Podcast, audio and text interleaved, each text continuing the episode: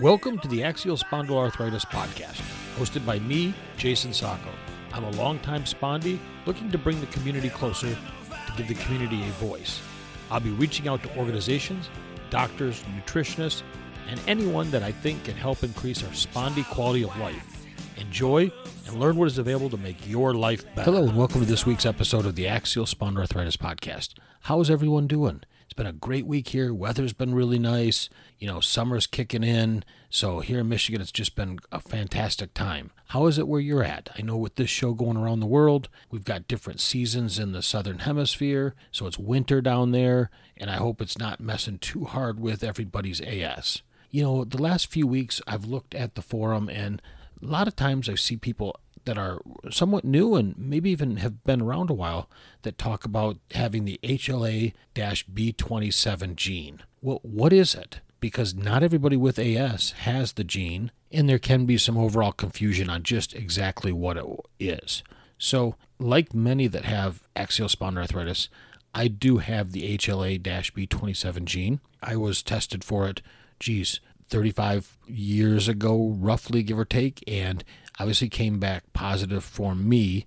But there's many, many that have a full blown case of axial spondyloarthritis without the gene. And so that leads me to today's episode. I was looking through some different articles and I came across one from myspondylitisteam.com and it's a pretty good article. And I, I thought I'd go through some of it with you. It's relatively short.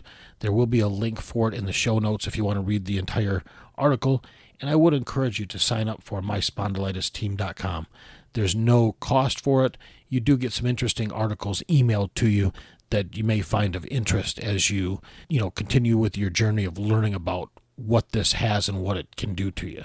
Again, like most episodes, I want to kind of give just a overall view of what we're dealing with, and then we'll, we'll delve into it a little bit deeper. So, as we know, spondylitis or spondyloarthritis is a spectrum of diseases, you know, that are defined by inflammatory arthritis of the spine for the most part. Yes, it can affect all over the body, but the definition is of the spine. Spondyloarthritis can lead to significant back pain, which we're all well aware of. However, as the article goes on to state, it can also involve other joints in the body the eyes, skin, bowels, and the tendons. And this is just a general breakdown. The interesting thing is with this is that while we all have spondyloarthritis, we all develop different symptoms.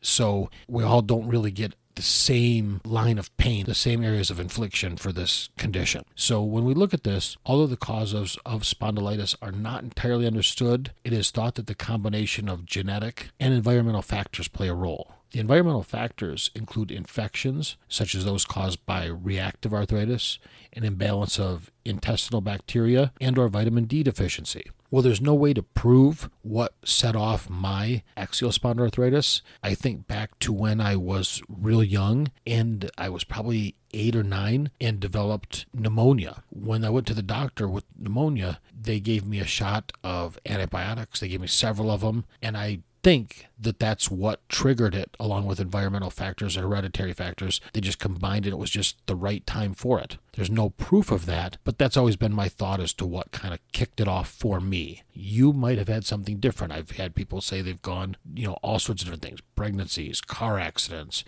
All of this, like mine, is conjecture. We really don't know. We hope that sometime in the future there is some way to pinpoint hey, this is the causation for somebody that has it. And if we can look at these causations of people that have it, maybe we can help determine for future generations how to stop that from happening. So ultimately, what is HLA B27? Well, it is a gene that's encoded a protein called human leukocyte antigen B27, which is a protein found on the surface of cells. This protein, you know, is involved in immunity, and the HLA B27 plays a major role in spondylitis and is one of the type of just HLA B genes. There's a whole bunch of them. So the HLA B gene is present in a majority of people with certain autoimmune and autoinflammatory diseases, and most importantly, all types of spondylitis. So the HLA B gene has many different normal variations, as the article goes on to state. It kind of delves through each of them and talks about, you know, what you have depends on which involved copies of genes you inherited from each of your parents. That's the hereditary part, coming in and saying, I inherited this from my mother, this from my father, and it's going to set me up for this type of HLA B gene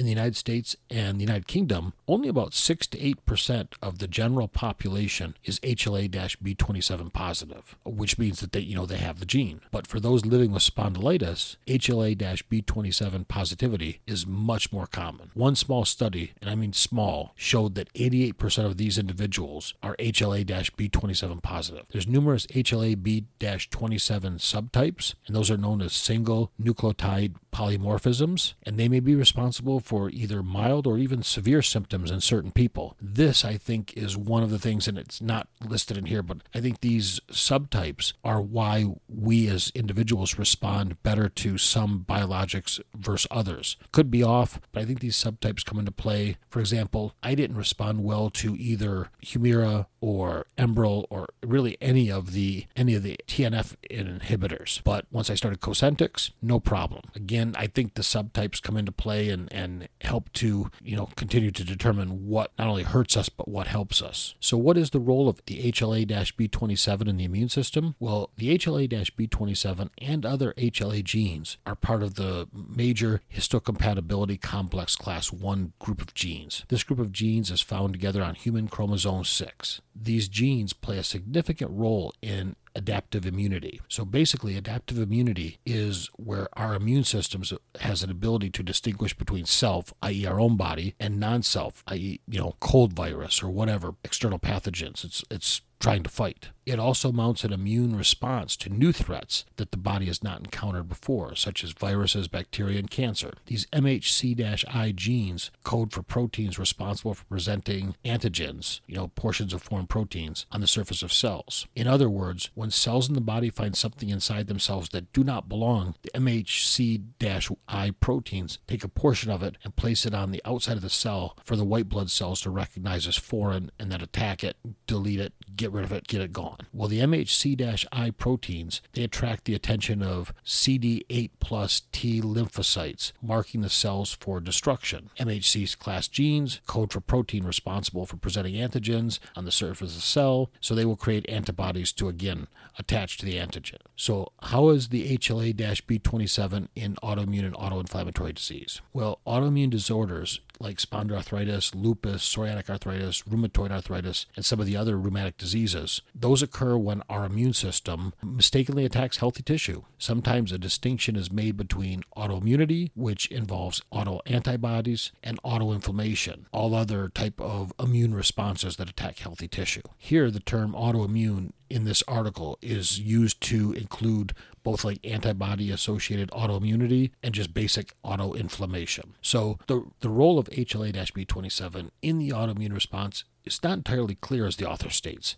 but there are several theories. The first theory is that the HLA gene on the surface may present parts of proteins to cytotoxic T cells, resulting in an autoimmune response. Second, HLA B27 proteins can form a linkage to each other in pairs called homodimers, leading to an immune response and inflammation. Third, the HLA B27 protein may not be folded properly when it is made in the cell, resulting in damage to the cell and an inflammatory response. So, when the proteins are assembled in the cell, you know, kind of like when you put a model airplane together, if it's not folded right, it's not going to fly. So, they start as a chain of amino acids. These amino acid chains must be folded into the proper three dimensional shape to function. If they're not, then it could look like it's a foreign body, and that triggers a response from white blood cells and any other items designed to remove foreign bodies from you to look at them and say, these have got to go, and it creates a problem. So, again, it's not entirely clear how the HLA B27 contributes to spondylitis. It may involve one or more of these theories or other mechanisms. Simply having a certain version on a gene, such as the HLA B27, is not enough to cause spondylitis on its own,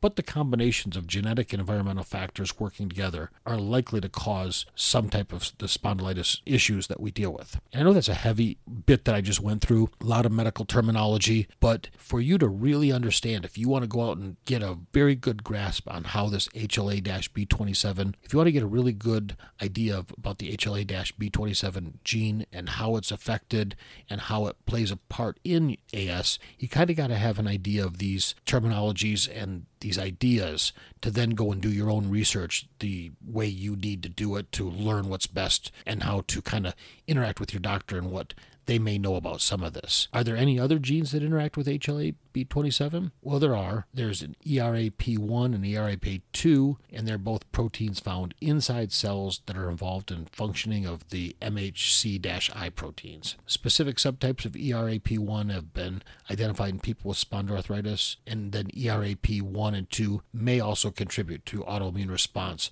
by failing to remove certain portions of proteins before sending them to the cell surface. Again, it's very, as far as I consider it, very deep. You know, you, you use this as a basis for, again, starting to understand what's going on. Genes associated with spondylitis. And here's the catcher. A lot of people say, well, I didn't test positive for the HLA-B27. That's okay. That doesn't mean you can't have it. There may be as many as 60 other genes in the human genome that have been identified that are associated with spondylitis. So if you don't have this one, there's a pretty good chance you might have one of the other ones, and it's just not being looked for in the same way because there's such an easy blood test to find out if you test positive for HLA-B27. I don't know if they test for these other ones. Maybe something that's done for more in-depth testing. So again, you have to talk to your doctor about this. These genes are either on their own or in combination with other genes and may help cause spondylitis in unknown ways. Neither genetic factors nor environmental factors alone cause spondylitis, and no single combination of hereditary and environmental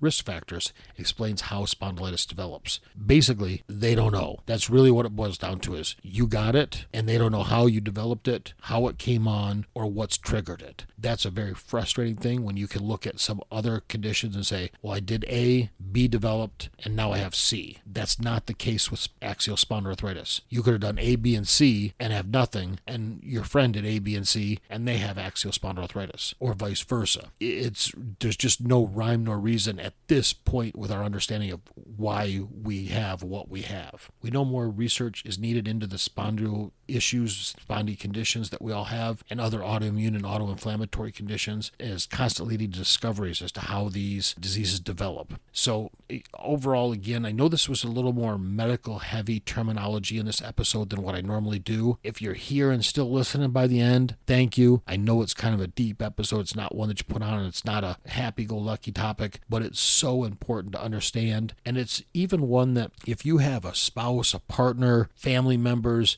and they're kind of wondering, you know, I, I hear that you have this thing, but what is it and how did it come about what is it doing? I'll say that what I've been saying for years. Share this episode with them. Share all the episodes with them. Let them listen. Sometimes, even though it's not right, sometimes when you are the one telling your family that's closest to you, they may not completely accept it, may not completely believe you. You know, you know, they've heard it from you for a long time and they've kind of become numb to it. Let them hear it from a third party. Let them hear it from me. Let me come in and through these podcasts explain different things that you're dealing with so that they can sit there and maybe maybe have one of those aha moments to say, you know, I just thought it was my child, my wife, my husband, my partner, who, you know, wh- whoever. But this guy's talking about having all the stuff that you've talked about. This must really be much more to it than what I originally thought. So, with that, I hope you have a wonderful week. Thank you for listening. I know this is a heavy episode for medical terminology. When you're done, hit the spondypodcast.com website, sign up for the newsletter, and I look forward to coming to you next week. Take care.